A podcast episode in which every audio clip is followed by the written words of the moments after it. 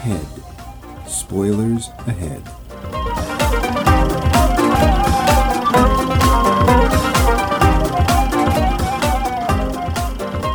Hi there, boys and girls, adventurers and adventurettes. Welcome to Max Mike Movies, brought to you by Flambe's Tooth Whitening Powder, made with real cocaine. Your kids won't stop brushing their teeth. Ever. When last we left our intrepid heroes, they were deep in the gulch of When We Was Kids, a series highlighting the movies that left a mark on our vibrantly valiant vocalists when they were youngsters. And Sister Mary Irving, are they in a dilly of a pickle this week? With my choice of 1965's The Great Race, a Blake Edwards screwball comedy with thrills, chills, and stars galore. I'm your chisel chin protagonist, Max Lefty Levine, and with me as always is my goofy but plucky comedy relief, Mike Palooka Loose. Join us for ep- join us for episode 83 of our serial already in progress. Um, I Oh, thank you. I, I Thank do you. have to give you applause for that performance. I only have to point out one problem. This What's is that? episode 84. Damn it! Are you sure? Man, I gotta say, that was a hell of an opening, and you managed to get it all out perfectly. So, hey, ladies and gentlemen, if you want to congratulate Max on this, you can write us at us at maxmikemovies.com. Yep, yep. Use the using the subject line Max is awesome, Mike stinks. Yes, you can also, of course, check out our uh, our vast back catalog of apparently 83 other episodes on uh, our website at maxmikemovies.com. You can check us out on the podcast app of your choice, as long as you choose only the appropriate government sponsored, tax, tax bill approved apps. The Google Podcast app and the Apple iTunes app. You need no other. How about Spotify? No. Okay. Well, maybe. Yes. You can also find us on Spotify and we're on the social medias on uh, Facebook and Twitter at Max Mike Movies. We haven't got. We don't have an Instagram feed yet because why? I because I'm too lazy. That's why. I what- can't be bothered. this is this is a voice only podcast. What are we going to show pictures of?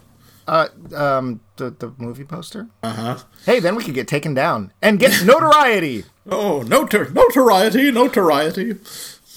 Yeah, so uh, blah blah blah ginger blah blah blah. Eighty three episodes. Uh, yeah, that's so Max. I want you to do the entire episode in that uh, mid Atlantic accent. You really, you want me to try to do my bad Walter Winchell impression the whole way through? Well, it would it would make the episode go a lot faster because it's like I'm talking at uh, about 1.5 normal speed. Yes, I do. Well, so tough. does Mr. and Miss America flash at sea? Newsflash.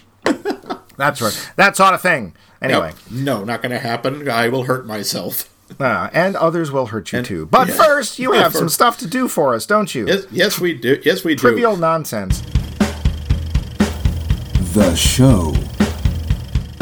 As I say, The Great Race, 1965 movie.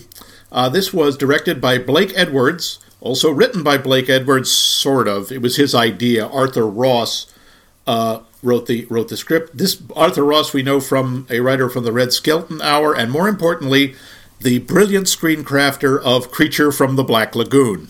Ooh. Hey, real quick for folks who probably don't know, who is Blake Edwards? What is he best known for? Best known for, he is the director of the Pink Panther movies. Oh. He also did other screwball stuff like The Cheap Detective, which, by the way, is very hard to find. So Peter Falk, uh, basically a parody of all of every Humphrey Bogart movie, pretty much ever.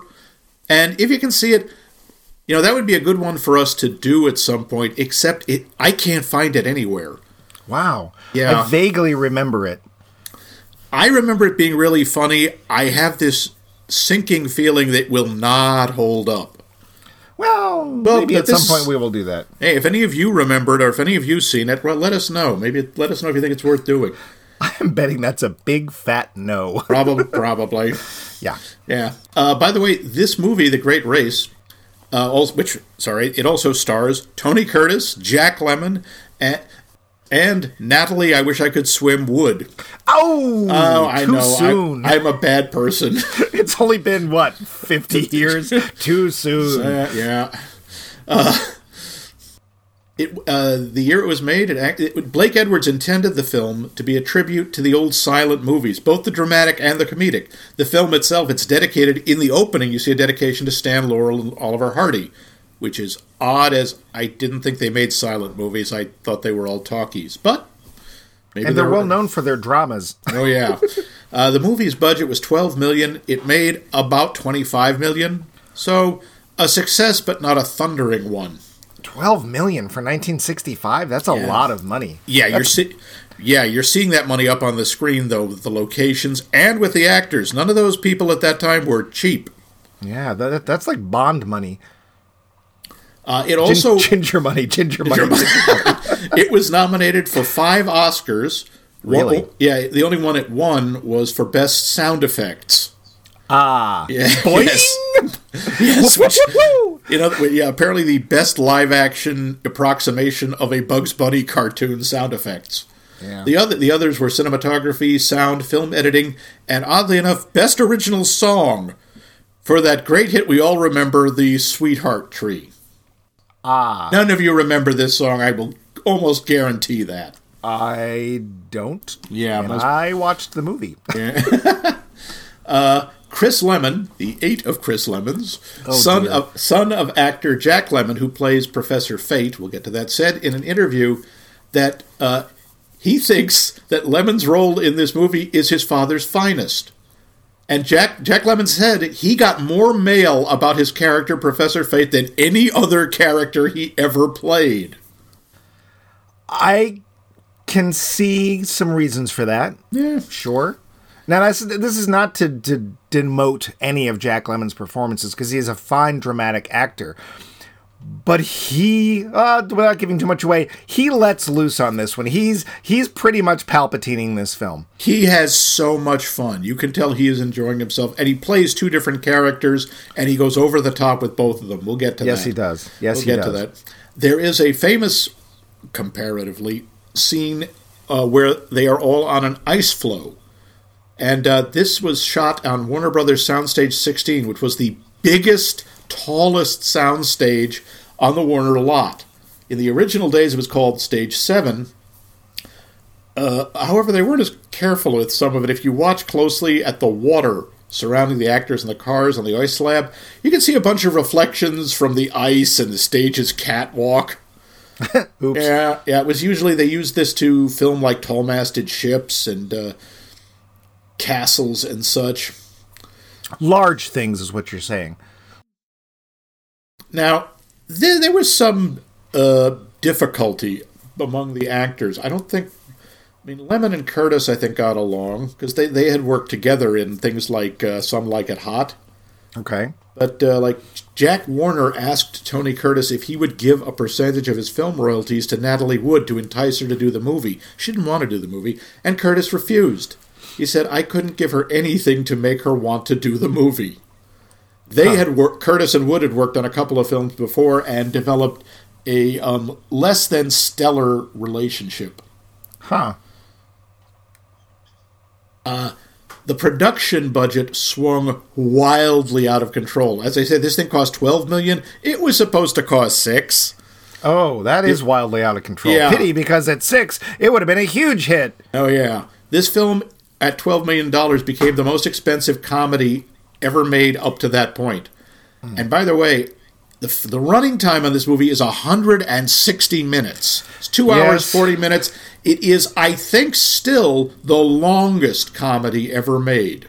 It certainly felt that. Oh, well, that's that's skipping ahead. Uh, originally, the uh, the the role of the great Leslie, Tony Curtis's part, was offered to that comic genius Charlton Heston. Well, he certainly would have played it straight. That's Oh for yeah, sure. that would that would have been something. He he apparently he thought it was a funny script, but he turned it down because of the production schedule for The Agony and the Ecstasy in 1965.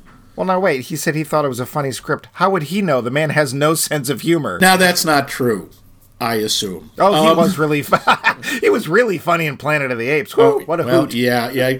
Charlton Heston is not really known for his wacky hijinks. Soylent Green. Yeah. Oh, and I'm sure he, did, some he did have a bit. He had a bit part in Wayne's World, or the second one. Uh, Okay. Yeah, there is a massive pie fight. You know, about the last two thirds of the show. That is the largest pie fight ever ever filmed. It lasts four minutes. It took five days to shoot. It's the longest pie fighting sequence in history. They used real pies, by the way. That was not just the old trick of spraying a whipped cream into a, a aluminum pan. Uh, the cast used to eat them during filming. However, during a weekend break in filming, the pies spoiled. And the stink was so bad they had to completely clean the building and uh, use huge fans to blow the bad air out. So now, wait, are you saying that pies were hurt in the filming of this Many movie? pi- and actually, so were some of the actors. oh, Oh yeah, the at first it was apparently really fun filming the pie fight, but they had to do it over and over again, and it got wearisome and dangerous. Natalie Wood got hit in the face right in the open mouth and started choking on a pie. Jack Lemmon was actually knocked unconscious at least twice. And he, uh, who was he was quoted as saying, "A pie hitting you in the face feels like a ton of cement." And at the end of shooting, when Blake Edwards finally called cut, everyone on set began throwing hundreds of pies at him. They had hidden them and they were waiting for that moment. So what you're saying is, in the future, please use stunt pies. Yeah, yeah. Pies should Now- not be now- harmed. Is this scene uh, bigger than would you say than the scene in the final uh, season of the Brady Bunch when they recreate a um, silent movie with I think cousin so. Oliver, the uh, herald of all things that are to end? do- the, cousin Oliver, the Doom Bringer. I was about to say the same thing. Cousin Oliver, Robbie Rist, Doombringer. Yeah, yeah. Because he he ended a number of shows. I can think of three: The Brady Bunch, Yeah. uh, Mary Tyler Moore, Oh, right. and Galactica 1980. Although to be fair, he was there from the beginning, so that one was doomed to start. Oh, he was in that. Was he Doctor Z- Zed or? Dr. Z, yes, he Dr. Z, was. okay. Yes, he was. Hey, Robbie Yes. Rist fans. Now, yeah. Yeah. Natalie Wood's character, Maggie Dubois, has a total of 19 wardrobe changes, which includes the military jacket over the pink and white corset set. Ah. Uh, Henry Mancini did the music for this, and he has a, a medley called The Great Race March, which plays over and over again, and it's kind of a long musical joke. It's entirely cons- made up of snippets of American patriotic songs, like Star Spangled Banner, the main melody, Hail to the Chief, Columbia Gem of the Ocean, Dixie, America the Beautiful, and You're a Grand Old Flag. Now, it's never actually stated, but we know that this movie takes place between 1901 and 1909, because that's a period Theodore Roosevelt was president, and Maggie Dubois, at one point during her capture in Pottsdorf, which we'll get to, you know, invokes his name. President Roosevelt will hear of this. Well, we know it has to be before 1920, just because that's when women got the vote, and that's a Right, that's a major major part- Well, it's a plot point. Yeah. Uh, Natalie Wood did apparently did not like making this film, and she'd seize on any excuse to miss a day's filming. Her main complaint was the fact that she felt she was being sexually harassed by both Tony Curtis and Jack Lemmon. great. Yeah, it's a little hard to believe with Tony Curtis, but sorry, Hey, Jamie Lee had to come from somewhere. Yeah, yeah. Oh, the Tony Curtis plays the great Leslie. The, his full name is Les. Apparently, I, it doesn't say this anywhere, but apparently it's in the shooting script. Leslie Gallant the Third. Does he? Yeah. Now, I like this is a little bit of trivia, uh, very trivial. They end up at one point in the town of Borracho, uh, in Texas, I assume. Although they're never clear, could be New Mexico, could be Arizona, to to get fuel. The mayor of Borracho, who greets them, is Hal Smith. The Spanish word borracho means drunkard, and Hal Smith end, ended up playing one of the most famous TV drunks, Otis, on the Andy Griffith Show. God. Yeah, that was in 1960.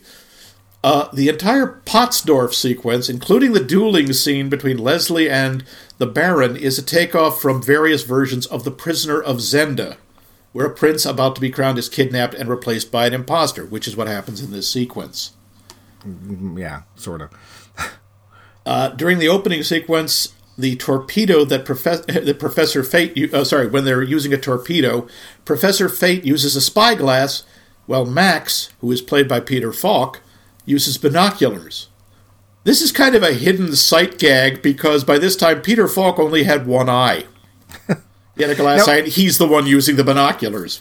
Now, now, now real quick, uh, are you trying to tell me that you yourself are being played by Peter Falk? Yes, I, at this very moment, am played by Peter Falk in a role that will surprise you. I'm surprised. Hey, real, I'm going to back up real quick. Uh, for those who don't know, Henry Mancini, Max was talking about his medley, probably best known for the Pink Panther theme. That is his biggest, big, big, bigness.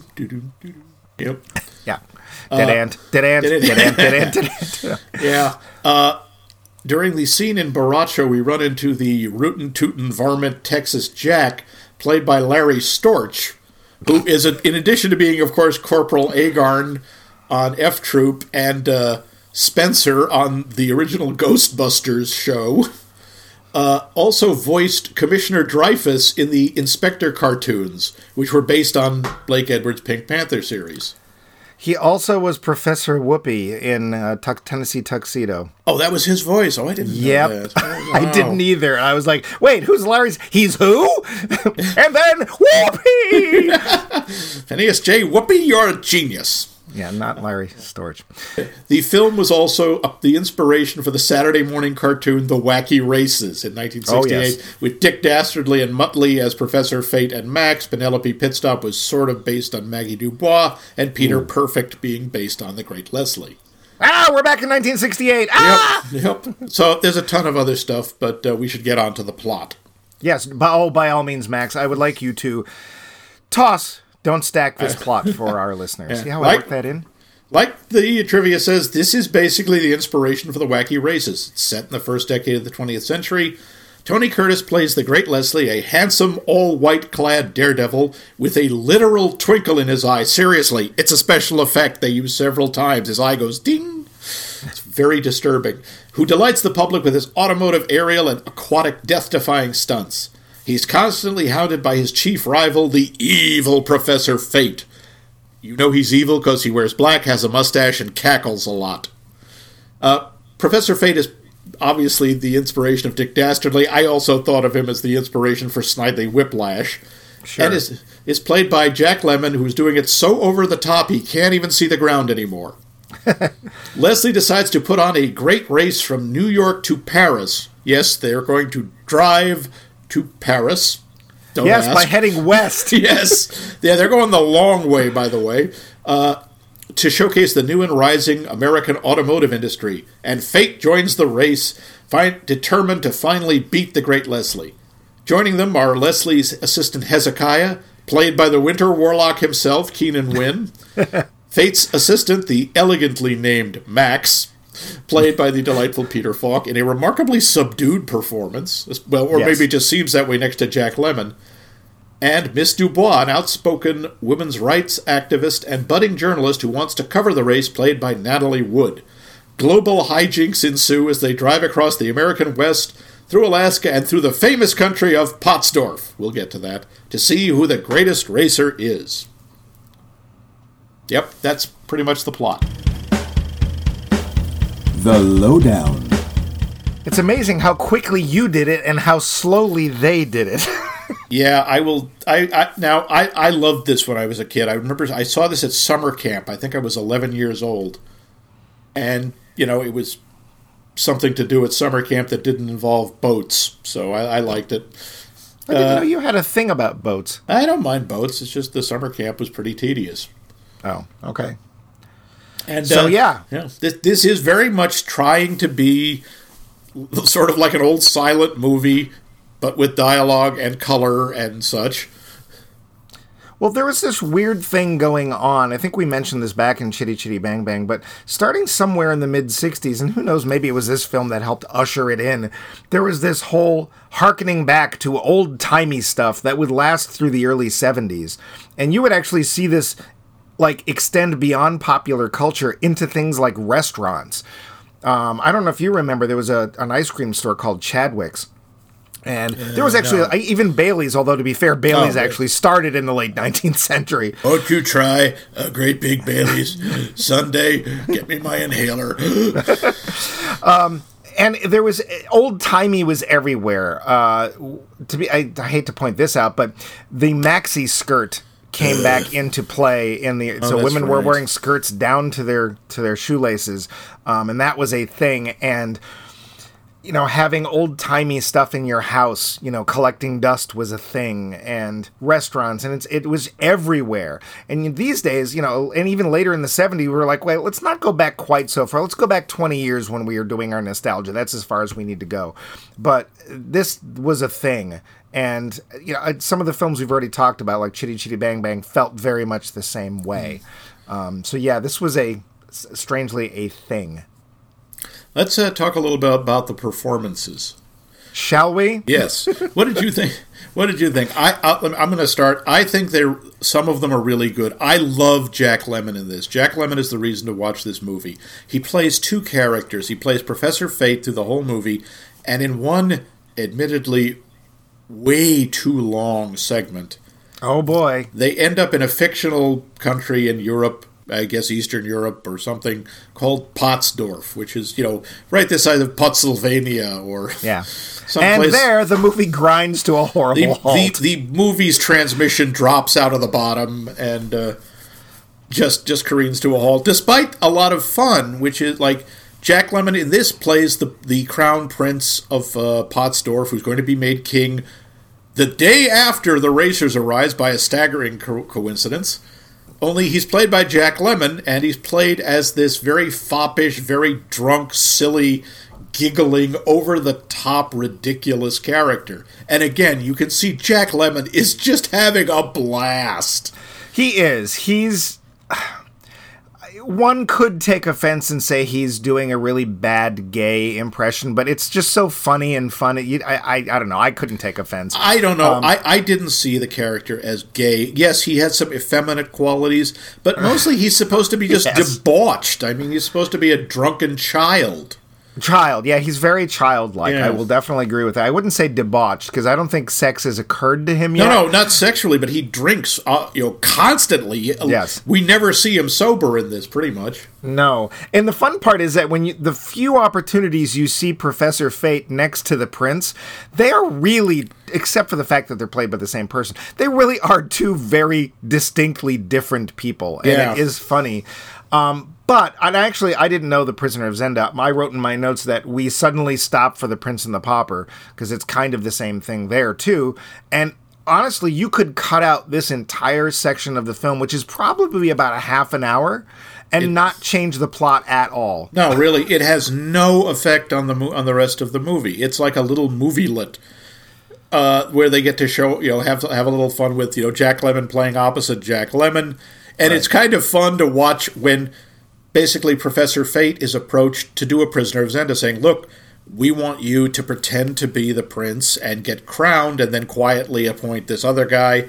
And it's all the the machinations of the evil Baron Artemus Gordon. I'm sorry, I forget what the actual. it's it's Ross Martin, the guy who played Artemus Gordon on Wild Wild West, and and he's fun. he wasn't the sex crazed dwarf.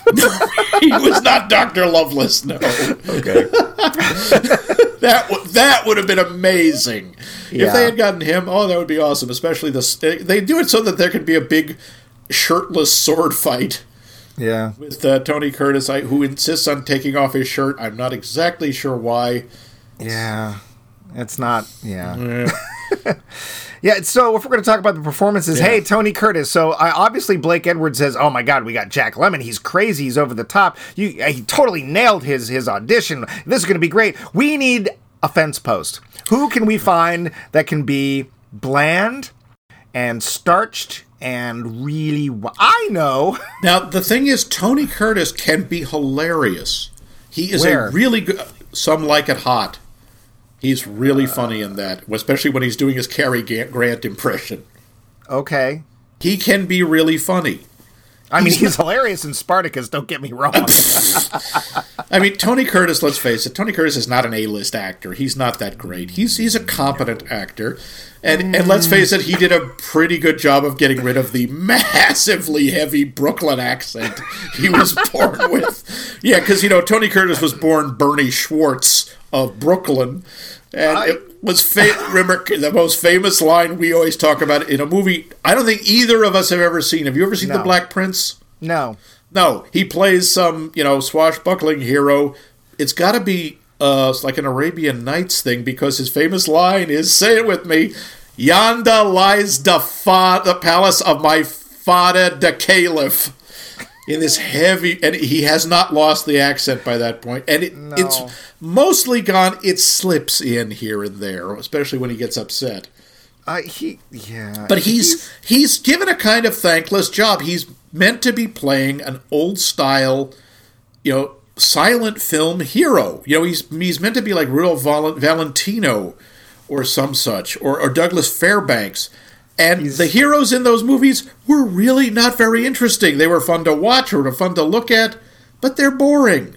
he is meant to have a personality. He is. Yeah, I think he could. He could have played it. I mean, heck, he could have been even more like Peter Perfect, right? Even like more so. He could have over. Well, no, no. Tony Curtis couldn't. But the character could have been even more. I'll save you, Nell. Yeah, that's Dudley true. He could have been more Dudley Do Right-ish or a little more exaggerated.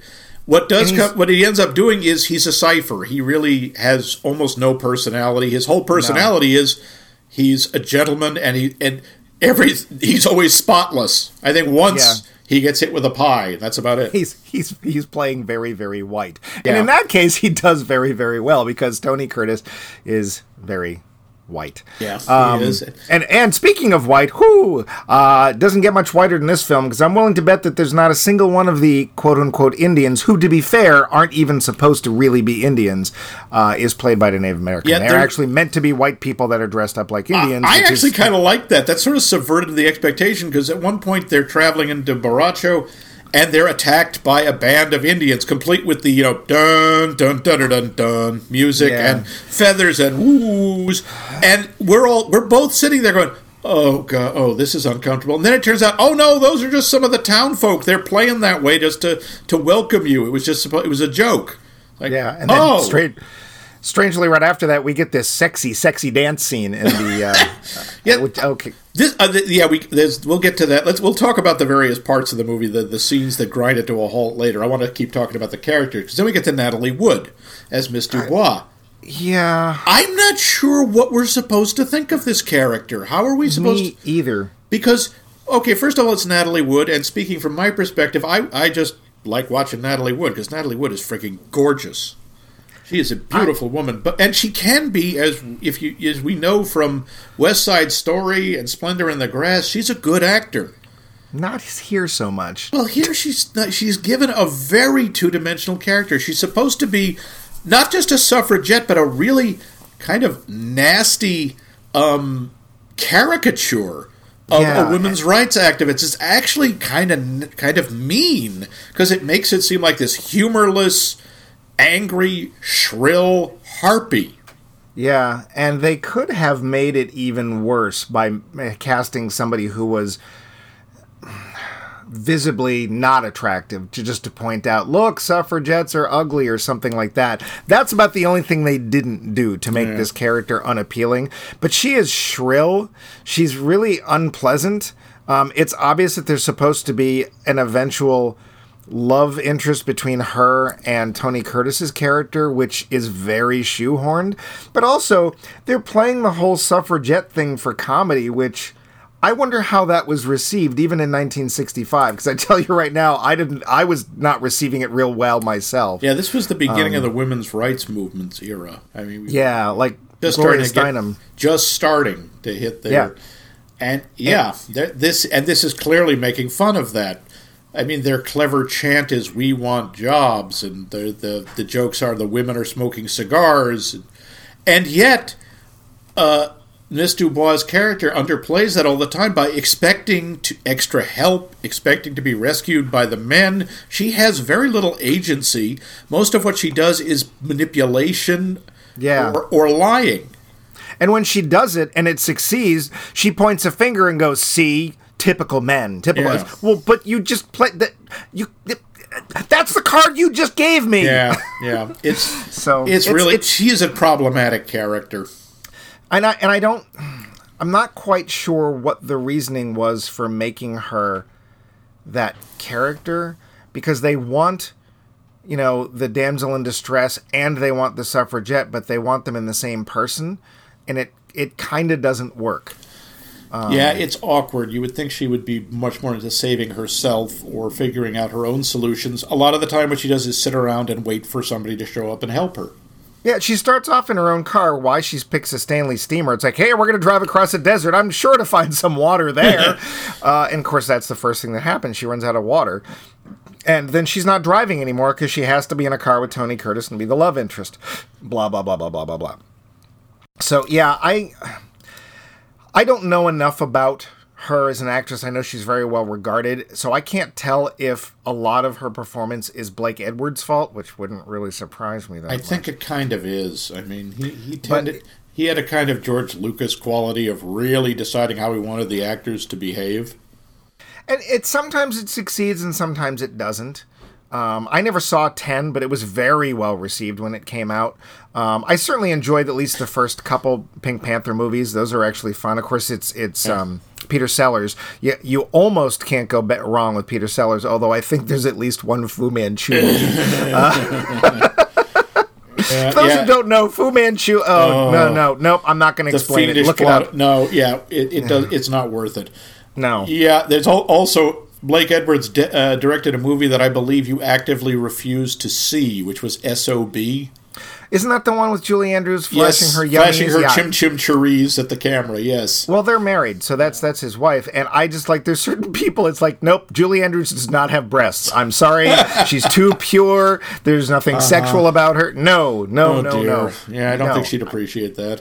I'm sure she wouldn't, but I just like I can't do this. I can't watch this. Yeah, and I for all I know, the movie's hilarious. I've never seen it, but. Um, anyway, back to this film. So the, the characters, Peter Falk is fine. Um, I think that he was, and sadly, very wisely said, there is no way I'm competing with this, pointing to Jack Lemmon. Um, and Peter Falk can be a lot of fun. Um, he's probably best known for Columbo, a role that he originated and then eventually basically owned. Like it was Yeah. his production company making that show. Um, he was a lot of fun in a movie called Murder by Death, where he's kind of playing a funny version. He's supposed to be uh, uh, Sam Spade, but um, Sam Diamond, yeah. Sam, yeah, but it's really just sort of a funnier version of Columbo. Kind of. Um, and he's he's funny in The Cheap Detective. which, well, I'll have to take your word for it because I can't see it. yeah. Uh, but but he- he, he plays, plays it a down stooge. very much. Yeah, he plays a stooge, and Yeah. he does it fine. Um, and those uh, the, the other people in the film, Keenan Wynn is really not given a lot to do. He too is a Keenan Wynn can be a hoot, and he's wisely a background character who actually gets shoved off into the background literally uh, through a big chunk of the film. Um, it's Jack Lemmon's film. Let's face it, it's Jack Lemmon's film. He gets Yeah. two characters, and as you said, he's over the top, and he's hilarious in both My of them. my favorite one of my favorite film moments is in the last scene. And spoiler here. basically they they get to Paris. Technically Leslie is about to win the race. He's way ahead, but he stops at the finish line to have an argument with Miss Dubois and and declare that for reasons passing understanding he's in love with her. Yeah. I- yeah, which which I'm sorry kind of comes out of nowhere. Yeah. Well, the chemistry there is um, Not o- oil and chalk. There Yeah, you go. Yeah, kind of. Because he's cause so he's he stops at the finish line. Fate drives across, and at first he's like, "I won! I finally beat the great Les- Leslie." And then he realizes it hits him, and that th- I'm sorry, this is a really oddly subtle moment for an over-the-top character, and you see it on Professor Fate's face as he realizes he hasn't really won. Leslie let him win, and he can't stand it. And this is the only time we get any look. I mean, Professor Fate, all of these characters are cartoonish. They're cartoon characters. Oh, And. Professor Fate. His gimmicks, he always trying to drop bombs on Leslie or blow things up. It's they, everything he uses might as well have the word Acme stamped on the side. Yes. But in this, he's like, he's going, I won, I won. And Max says, Yes, yes, we won, we won. He's going, I didn't win. I didn't win. And Max doesn't understand. And he runs over, throws himself on the hood of Leslie's car, and begins screaming at him. And he has one of my favorite little. I don't even call it a monologue. It's basically one long sentence. He's going, You, you, your hair is always combed, your suit is always white, your car is always clean. You, I hate. I can't win your way. I have to win my way. It's great. That's why he hates him because he's too clean and too too perfect. Yeah. And then he challenges him to a race back across the country and th- back to New York, and that's how the movie ends. And I, I love that moment. I love the way because that's when what little abandon he had left, he throws away. It's like that's it, and just is foaming at the mouth and practically chewing on the car. And it cracks me up every time. Do you think it was a sequel, Beg? I oh, absolutely not. No, it wasn't supposed. I don't think it was. They didn't do that much back then. There weren't really, except No. for things like the Bond franchise. No, but- something you went into it knowing it was going to be a franchise, and it was usually like literally a series of books or something that was an already existing franchise. Hey, every, got uh, everyone listening, do you remember when you used to go see a film and it had a beginning, a middle, and an end, and then you could leave and you didn't have to ever visit that again? Yeah. yeah, that's that's gone. That's pretty. Yeah, it's pretty much gone, and you don't have to sit through the end credits to see the little thing at the end or anything. Yeah. It's- yeah. Get the program or whatever. Yeah, um, it is a cartoon. This would not be the last attempt at making a cartoon into live action. I'm sure you remember Max a little film called The Villain with Kirk Douglas and Arnold Schwarzenegger. yeah, and what is it? Isn't like uh, what the hell was Schwarzenegger's character's name? It was like Mysterious Stranger or Handsome Stranger. that Handsome. Stranger, yeah. And I think uh, Kirk Douglas's character's name was the villain. Right, that wasn't it yet. Yeah. And they literally do all of the stuff from Warner Brothers cartoons. They Yeah. do them live, including the I'm going to paint the tunnel on the side of the cliff, and there goes Arnold right through it. How come I can't? I'm going to go through too, and smacking into the wall. Sure, they did variants Um, of that. Gene Wilder did the world's greatest lover, which was basically he was trying to be real Valentino. I think it's fair to say, though, that the Grace, Great Race, despite its many flaws, was more successful than the villain. Yeah. Oh yeah. yeah. Notice. Um, I mean, nobody- There was a comedy pairing that I I still am just like Kirk Douglas and Arnold Schwarzenegger. yeah, both Really? known for their comic genius. Because you know I'm very good at comedy. A lot of people don't know I can make you laugh. Haha. Yeah, okay. It's like I can do the jokes and the puns and the things of that nature. my, my humor is very serious. You should listen. It is very nuanced. Yes. yeah, because let's face it, if you want humor, you go to Austria. Actually, I'm now dying to see Arnold do a stand-up routine. Oh, have I'm you going ever to tell you. Yeah. have you noticed at some point Austrians be walking like this and Germans be walking like this? I am curious as to what is up with that. what is up? Do you know? I don't you know. know. Ha, ha, ha. Fräuleins be shopping.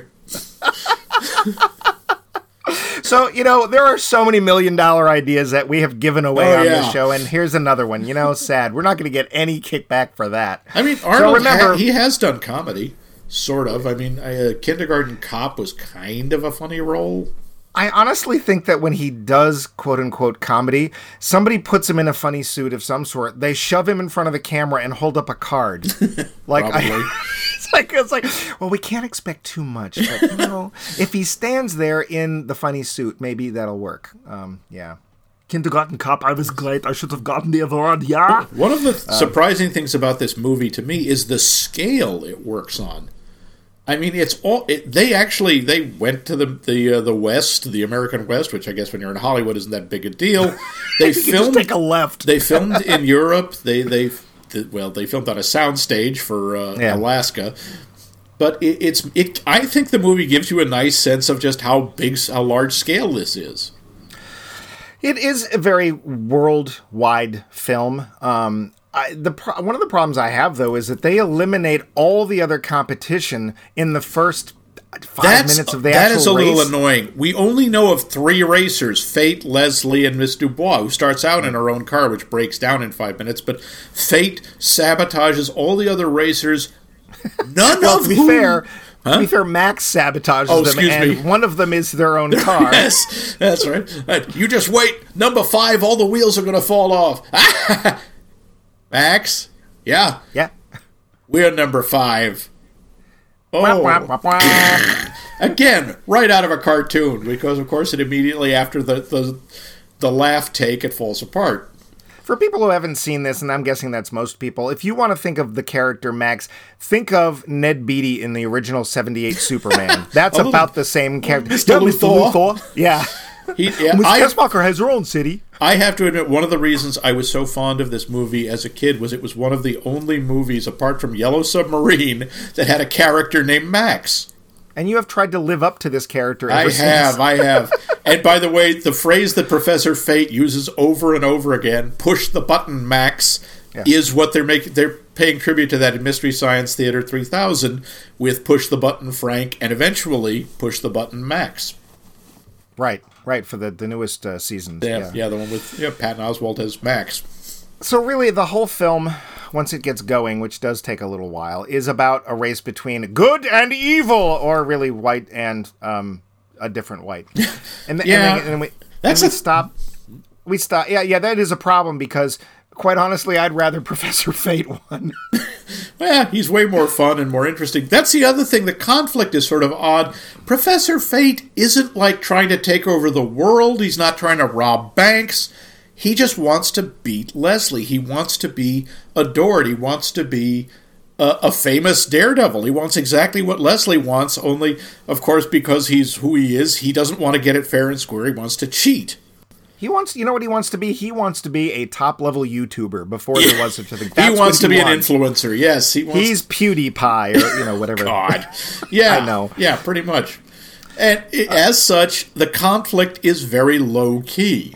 Right. Especially since you're not really rooting for Leslie. There's like never a moment where like he's supposed to be Randolph Scott. He's supposed to be that hero and he's just sort of a fence post and it's like And- it's not like he does anything good. He's just good at what he does. And what is right? he what is his motivation for this race? He's just wants to win and wants to show off how good American cars are. He's not like trying to save an orphanage or trying No. to win prize money to donate to charity. He just wants to win. So he's he's not particularly heroic.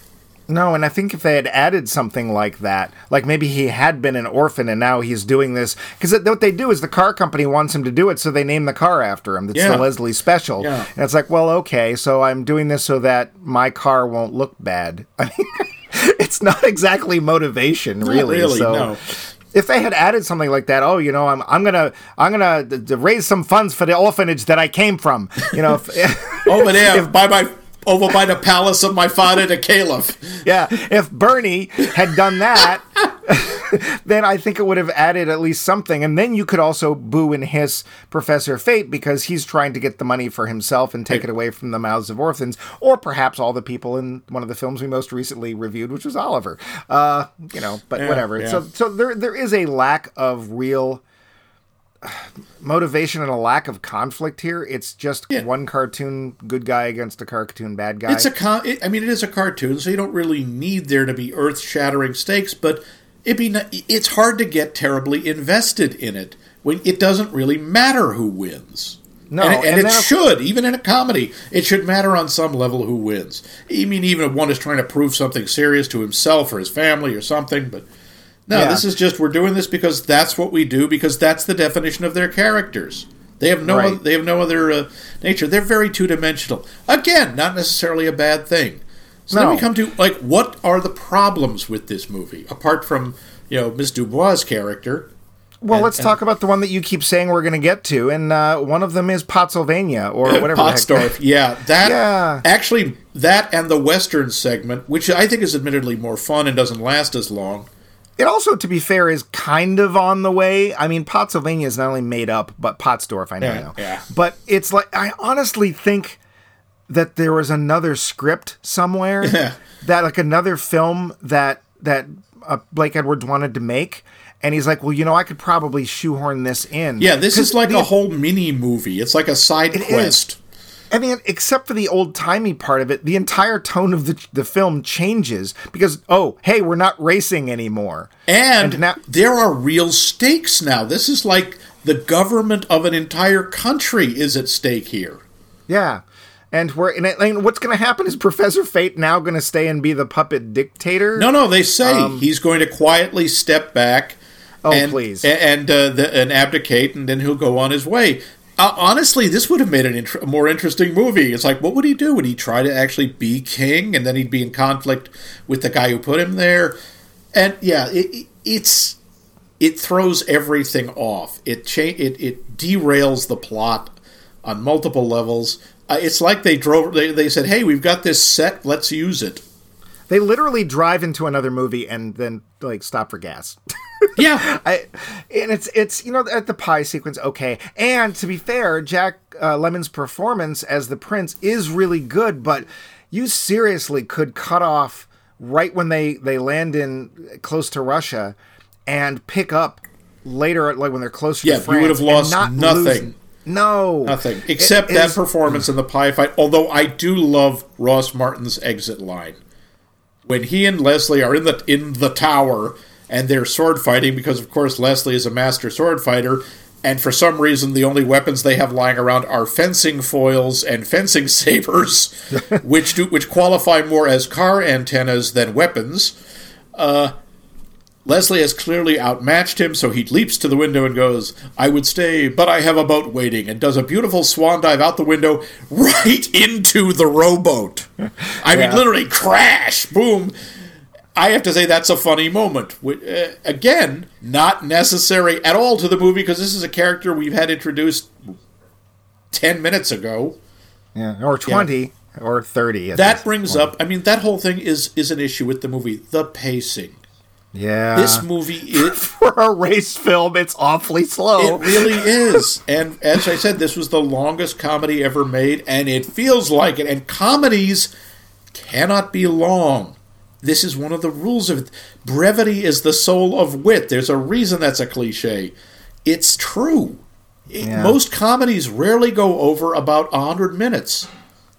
They, they have to be quick and punchy, and you get in, you do the joke, you get out. This Yeah. this movie despite having, I think, some really funny and a lot of fun elements, it's too long. It's just too much, and it slows down drastically at a number of points. Yeah.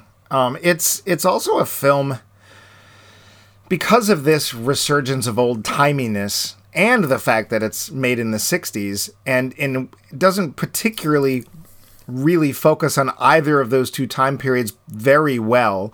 Um, I think it's one of the reasons that this film is pretty much, I don't want to say it's a lost film, but No, I, no, it's not lost. It's still well known. It's a very popular. Oh. It's fairly popular, especially as a kids' film. I'd be amazed to find out that it's still being shown anywhere. And I bet I could not, I would have a hard time finding anyone under 30 who's even heard of it. So I, I, I'm going to disagree on that part, but it tries to be a cartoon, and in moments, it's very good at that. But the problem is, is those moments are so childlike. I won't be mean and say childish, but I'll say childlike. That they kind of clash with the rest of the film where we're talking about things like suffragettes and women's rights. And it's like, well, didn't you just have a giant missile with a big target on it and a skull and crossbones and a dirigible? Uh, why are we talking about this? I don't understand.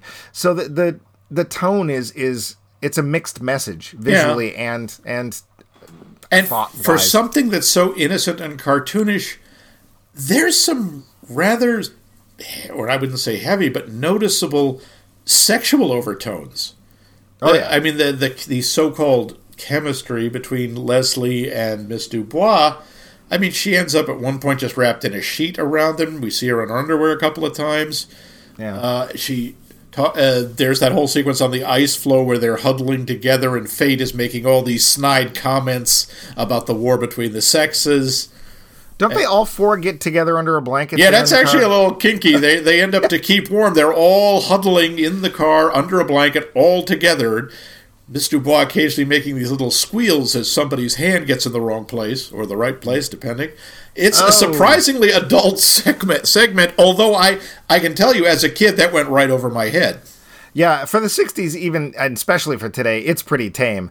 Uh, because eventually, you know, the censor. I mean, a polar bear shows up and they have to stop all their an actual polar bear. I was a little surprised they got an actual polar. I yeah, was but really you can expecting see a guy in a suit. you can see the green screen effect pretty obviously. Oh, the polar bear never came near them, you know. But that's. But they did fine. use a real bear. That's true. Yes, it was. Yeah. And it was. Yeah. So Uh, I hope it's still getting points. yeah. So yeah, those those are the big problems with the film. Uh, There's there's two films. The pacing for for a race film. There's also very little footage of them actually racing. There is Like, the surprising opening- little driving, and what you see, I mean, these are cars from the turn of the century, so they're not exactly going along at 120 miles an hour. Yeah, we're So- not talking Ford versus Ferrari here. No, you know, like it's more like Raleigh versus Schwinn. I mean, as Something you like that. as you point out, Miss Dubois' car is the legendary Stanley Steamer.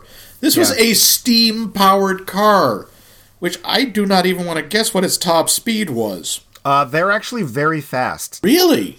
Yes, uh, I was watching some of Jay Leno's stuff, and he has a couple of steam-driven cars, and it takes a bit to get it up and going because, of course, you have to wait till the water boils. but once it goes, that thing goes. Wow. It goes, and he's like, apparently the the mechanism is fairly simple, so it's it's fairly easy to repair. Um, it's just you've got a literal fire underneath this giant tank in this car. So you're producing steam, and of course, everything's under incredible pressure, which is why it works. But that thing goes. So that's not a problem. The problem, of course, is that, you know, water. Yeah. You know, you can't, it's not like you, like the tank is it. You don't have extra water. Yeah. And, you know, blah, blah, blah. But, um, yeah, that's not a big problem there. But it, again, you just, I don't think that their, their, um, the distance they could travel was all that great. I did. Want, that does bring up something about the cars I wanted to mention. It was in the trivia, but it didn't really lend itself. Uh, the Leslie Special is what Leslie drives, and the for some reason Fate is driving the Hannibal Eight.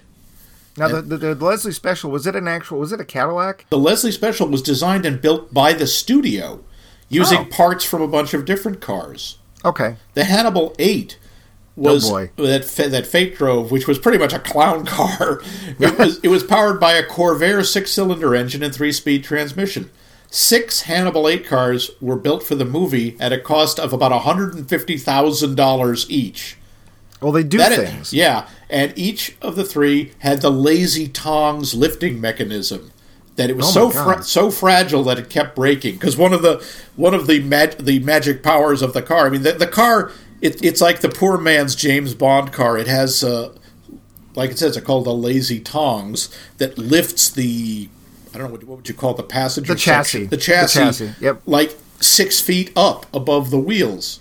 Oh, it's higher than that. It's much more like ten feet. Like Oh, because okay. he falls out of it at one point and like, nearly kills himself. It also has a heated nose cone, and it has my favorite. It has a small cannon, a literal like ship's cannon mounted in the front. Yeah, which somehow when they shoot it doesn't send the car backwards. Yes, all, but whatever. yes, I, yeah. The, the, you can't look at the re, at uh, physics in this movie at all. No, I want to say that the Hannibal Six was it? Yeah, uh, eight. Yeah. Hannibal 8 was my entry point as a child into this film. Because that car's like, oh my, look at that car. It's so cool. It does stuff like Chitty Chitty Bang Bang, Yeah. like the DB5. So I, and they didn't make a toy of it that I know of. I never saw anything I connected with this don't. film. I never heard of one. Uh, yeah. But I think that that's honestly the reason I watched this film as a child. Is like, and I don't know that I actually sat and watched the whole thing. Uh, be, but I think that that the car was why I watched it at all. Um, but uh, we are getting towards that time. So, what other things do you want to get to before we, uh, I, I we wrap that up? pretty much covers it. I just would like to do the wrap up. I'd like to talk about uh, how it holds up. The Roundup. so, Yeah. how does it hold up? Well, again, I really liked this as a kid. I don't think it holds up very well, but I don't think it's a complete failure either. I I still find parts of it. I find Jack Lemmon hilarious. Anything with him and Peter Falk is worth the movie. Sadly, though, I think all told, there may be what 25, 30 minutes of the movie. Yeah. I mean, I still it still cracks me up in the western town when he's trying to pretend he's a cowboy and he's going around calling saying to people, "Say there, Mister Podner." that still makes me laugh.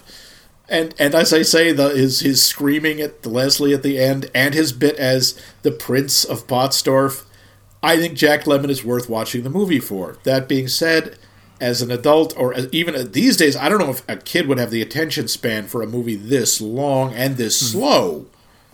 I, I think uh, I, I don't think it holds up terribly well. I still think it's fun, but I can't. It, it's not like Yellow Submarine. It doesn't. Uh, I don't go. Yeah, I could still see watching this. What about you? What do you think?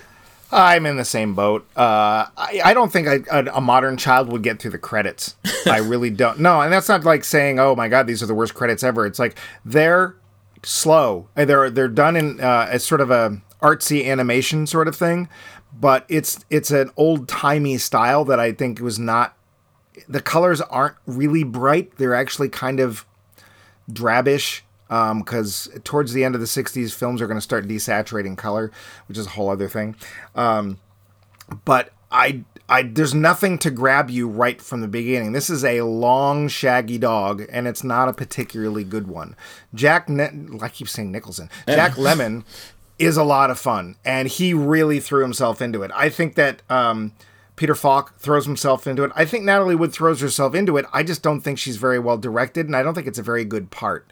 Um, but but she really is like her energy level is high. It's just not written very well, and, it's I think Tony Curtis does what he was expected to do. good old Bernie. Yeah, he was supposed to. Basically, he was supposed to be a, a, a clothes rack for those white outfits. He was supposed to look good and and look like an old cartoon hero, and I think he pulled that off. It's just that was about it.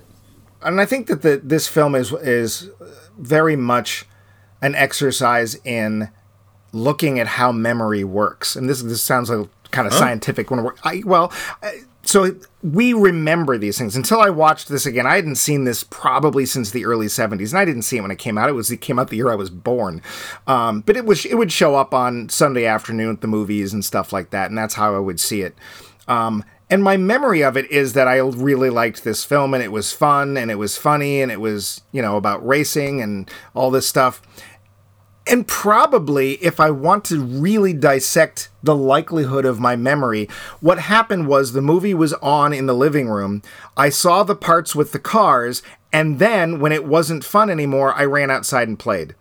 So, you know, memory, when you actually come face to face with it, is a very different thing than it can it actually really was like last week or we talked about captain nemo and i remember that ladle spinning in front of the underwater city. Well it doesn't but i remember that. It turns out it was wrong. Hmm. So one of the kind of fun things for me with this series has been you know did this movie hold up since i haven't seen it in 40 years you know and how did it hold up how did i see it as a child how have i How does it match the memory of your seeing it, which is different than what it actually was? That's a good point.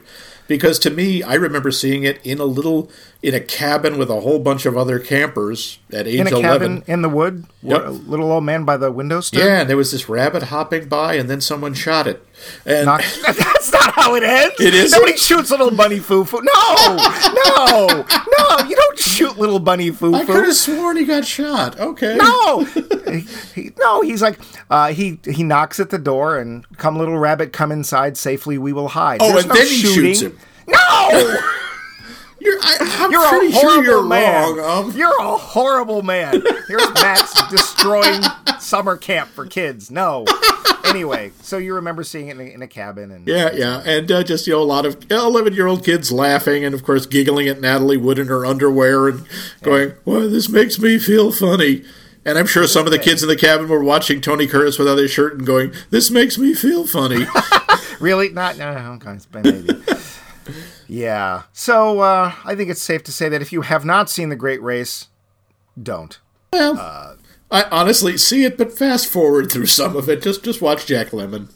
Anytime there's like vistas, backdrop, just skip right through that. and wait until people are closer to the camera. but uh, speaking of closer to the camera, uh, that was one of the worst segues ever. Mike Luce, master of the ham-handed segue. But uh, I think I see where you're going. So, Mike, it, it's your choice for next week. What are we watching next week, Pinky? I want all the ham. So next You- week you, we are going to go to Jack Lemmon has it all. Uh, yes, he does. Um, and it is well smoked and honey baked. Yep. Next week, we are going into another film that I adored as a child. And to be fair, this is a film that I have seen since I own a copy of it, so it's not as big a turn back for me, but it still fits the criteria. Um, it is the 1960 version of H.G. Wells' The Time Machine. So we are going back in time. Dame. in Sorry, time. fellas, you're you're too darn loud. Yeah, it's yeah. Huey Lewis is in this. No, he's he's very much not. Okay, now this film was remade in I think the late '90s, early 2000s. Yeah, Guy Guy with- Pierce was in it. Yep. Yes, he was, and it was yet again not a particularly faithful adaptation of H.G. Wells' The Time Machine. Oh, oh, wasn't Uh, Jeremy Irons the villain, the head Morlock? I think you're thinking of Scar, and that's the Lion King. It's it's possible. No, to be fair, you might you might actually be right. I don't remember. That was it was a fairly forgettable version of and and which which version do they shoot the little bunny? There is no little bunny in the time machine, and Oh. it does oh. not get shot. I- I- But next week, we will be shooting Max in our episode on the time machine. So join us then and wait oh. for the explosion. But but but I'm a bunny. Fired.